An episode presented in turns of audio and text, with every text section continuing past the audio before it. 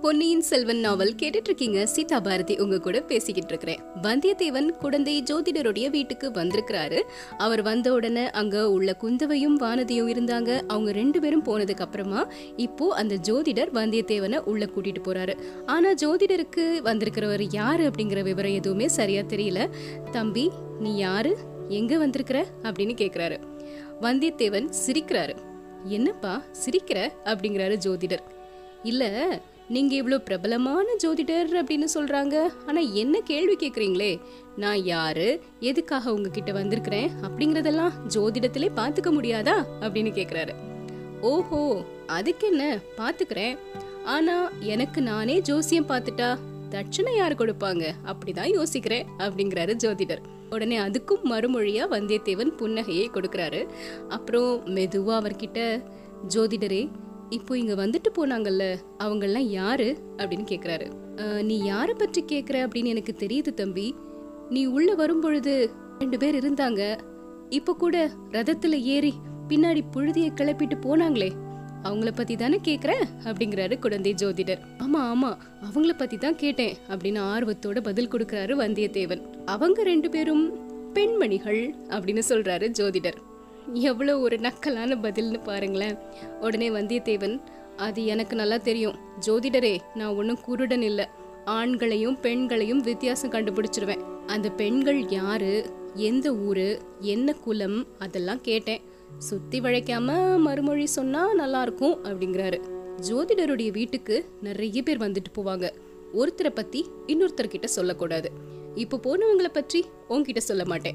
உன்னை பற்றி வேற யாராவது கேட்டா அவங்களுக்கும் உன்னை பற்றி ஒரு வார்த்தை கூட சொல்ல மாட்டேன் அப்படிங்கிறாரு. உடனே வந்தியத்தேவன் அப்படியா? அப்போ ஆழ்வார்க்கடியான் நம்பி உங்களை பத்தி சொன்னது முற்றிலும் உண்மைதான் அப்படிங்கிறாரு. ஆழ்வார்க்கடியாரா? அவர் யாரு? உங்களுக்கு தெரியாதா என்ன? உங்களை ரொம்ப தெரிஞ்சவர் மாதிரி அவர் பேசினாரே ஆழ்வார்க்கடியான் நம்பி. குட்டையா இருப்பாரு முன்னாடி குடுமி வச்சிருப்பாரு சந்தனத்தை குழைச்சு உடம்பெல்லாம் பூசியிருப்பாரு சைவர்களை பார்த்தா சண்டைக்கு போவாரு அப்படிங்கிறாரு. ஓஹோ தம்பி நீ சொல்றதெல்லாம் வச்சு பார்த்தா திருமலையப்பனை பத்தி சொல்றேன்னு தோணுது. அவருக்கு அப்படி வேற பேர் இருக்கா? அப்படிங்கிறாரு வந்தியத்தேவன். ஊருக்கு ஒரு பேர் வச்சுப்பாரு அந்த வீர வைஷ்ணவர். ஆளுக்கு தகுந்த வேஷமும் போடுவாரு அப்படிங்கிறாரு ஜோதிடர். அவர் சொல்றதுல கொஞ்சம் கற்பனையும் பொய்யும் கலந்திருக்குமோ அப்படிங்கிறாரு வந்தியத்தேவன். எதுக்காக இதை கேக்குறாரு அப்படின்னா நந்தினியை பற்றி ஆழ்வார்க்கடியான் சொன்ன விஷயங்கள் எல்லாம் உண்மையா இல்லைன்னா அவருடைய கற்பனையா அப்படிங்கறத தெரிஞ்சுக்கணும் இல்லையா அதுக்காக. உடனே ஜோதிடர் சொல்றாரு முக்கால் சதவீதம் கற்பனையும் பொய்யும் தான் இருக்கும். ஒரு கால் சதவீதம் வேணா உண்மை இருக்கலாம் அப்படின்னு. அப்போ ரொம்ப பொல்லாத மனிதர்னு சொல்லுங்க அப்படிங்கிறாரு வந்தியத்தேவன். அப்படிலாம் சொல்லிட முடியாது. நல்லவருக்கு நல்லவர் பொல்லாதவருக்கு பொல்லாதவர்.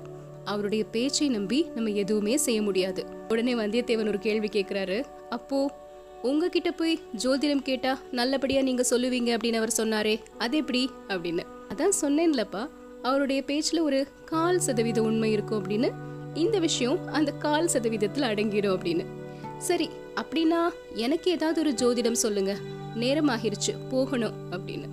அப்படி நீ அவசரமா எங்க போக போற அப்பனே? அப்படிங்கிறாரு ஜோதிடர். அதையும் நீங்க ஜோதிடத்திலே பார்த்து சொல்லக்கூடாதா?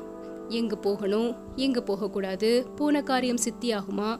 இதை பற்றிலாம் கேட்கறதுக்கு தான் நான் வந்தேன் அப்படின்னு. தம்பி ஜோதிடம் ஆருடம் சொல்றதுக்கு ஏதாவது ஆதாரம் வேணும். ஜாதகம் வேணும். ஜாதகம் இல்லைன்னா பிறந்த நாள் நட்சத்திரமாவது தெரியணும். அதுவும் தெரியலன்னா ஊரும் பேருமாவது சொல்லணும். எதுவுமே சொல்லலைன்னா எப்படி நான் ஜாதகம் பார்க்க முடியும்? அப்படிங்கிறாரு. என்னுடைய பெயர் வந்தியத்தேவன் அப்படிங்கிறாரு பதிலுக்கு. ஆஹா வானர்குல தேவனா? ஆமா. வல்லவரையன் வந்தியத்தேவனா? சாட்சாத் அவனே தான் இப்படி சொல்லு தம்பி. முன்னமே சொல்லியிருக்க கூடாதா? உன்னோட ஜாதகம் கூட என்கிட்ட இருந்துச்சு. தேடி பார்த்தா கிடைக்கும். அப்படியா? அது எப்படி? அப்படிங்கிறாரு வந்தியத்தேவன் என்ன மாதிரிப்பட்ட ஜோதிடர்களுக்கு வேற என்ன வேலை? பெரிய பெரிய வம்சத்துல பிறந்த பிள்ளைகள் பெண்கள் இவங்களுடைய ஜாதகத்தெல்லாம் சேர்த்து வச்சுப்போம்.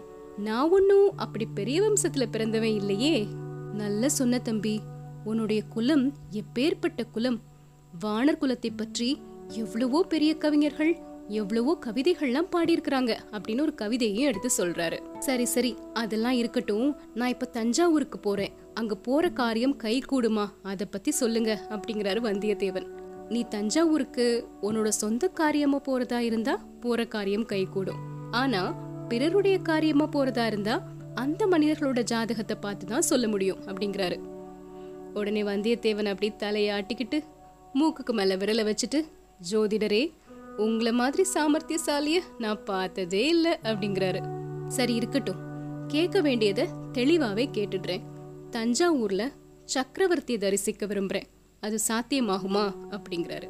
என்னை விட பெரிய ஜோதிடர்கள் ரெண்டு பேர் தஞ்சாவூர்ல இருக்கிறாங்கப்பா. பெரிய பழுவேட்டரையர் சின்ன பழுவேட்டரையர்.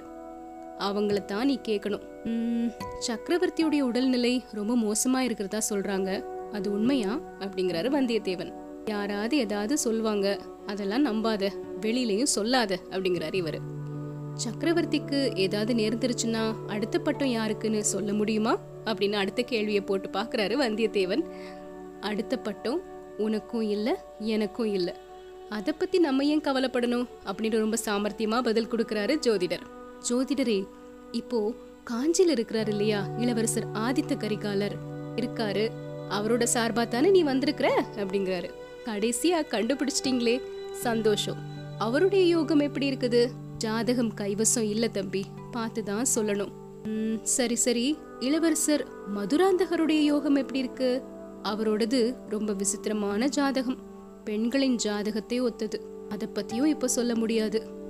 சரி இப்ப சோழ நாட்டுல பெண் அரசு நடைபெறுது அப்படின்னு சொல்றாங்க இல்லையா?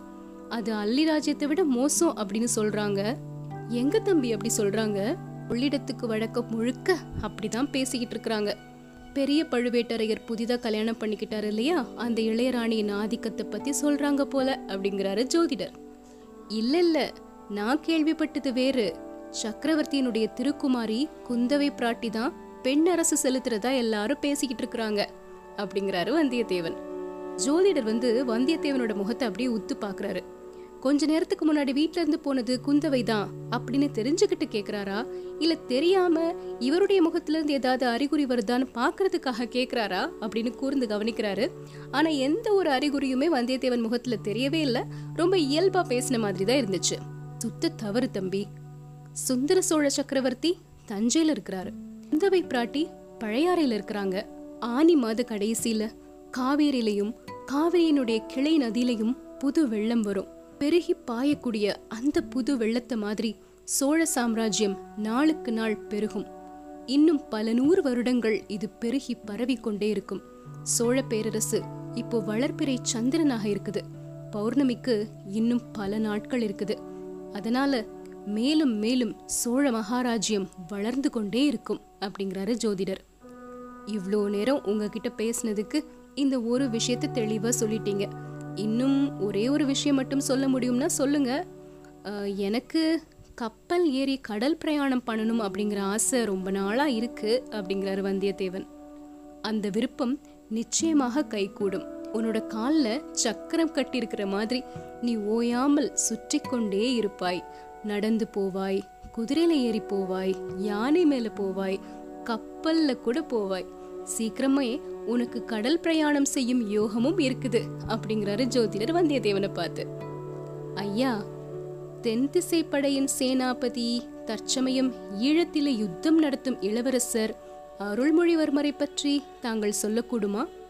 கிரகங்களும் நட்சத்திரங்களும் அவரை பற்றி என்ன சொல்கின்றன? அப்படின்னு கேட்கிறாரு தம்பி கப்பலில் பிரயாணம் செய்வோர் திசை அறிவதற்கு ஒரு காந்த கருவியை உபயோகிப்பாங்க.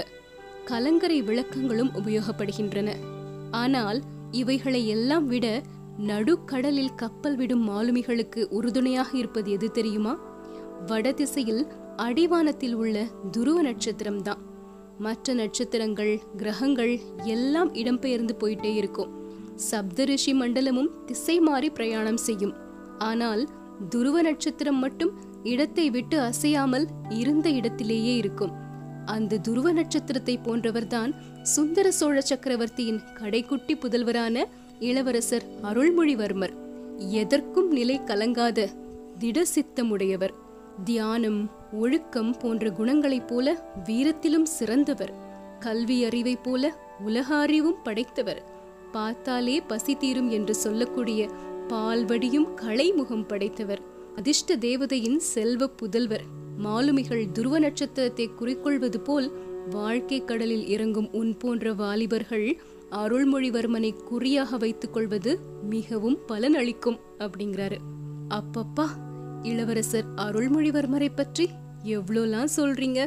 காதலனை காதலி வர்ணிப்பது மாதிரில வர்ணிக்கிறீங்க? அப்படிங்கிறாரு. தம்பி காவிரி தீரத்தில் உள்ள சோழ நாட்டில் யாரை கேட்டாலும் என்ன மாதிரி தான் சொல்வாங்க? அப்படிங்கிறாரு. மிக்க வந்தனம் ஜோதிடரே சமயம் நேர்ந்தால் உங்க புத்திமதி மாதிரியே நடக்கிறேன் அப்படின்னு அந்த இடத்தை விட்டு கிளம்புறதுக்கு தயாராகிறாரு வந்தியத்தேவன். அவர்கிட்ட ஐந்து கழஞ்சு பொன் நாணயத்தையும் சமர்ப்பிக்கிறாரு. வானர் குலத்தின் கொடைத்தன்மை இன்னும் போகவே இல்லை அப்படின்னு சொல்லிட்டு அந்த பொன்னை எடுத்துக்கொண்டார் ஜோதிடர். இப்போ அங்கிருந்து வந்தியத்தேவன் கிளம்பிட்டாரு. அடுத்ததா தஞ்சாவூரை நோக்கி தான் போக போறாரு. இன்னும் அவர் போற வழியில என்னென்ன அனுபவங்கள் எல்லாம் சந்திக்க போறாருங்கிறது தெரியல? எல்லாத்தையும் தெரிஞ்சுக்கலாம்.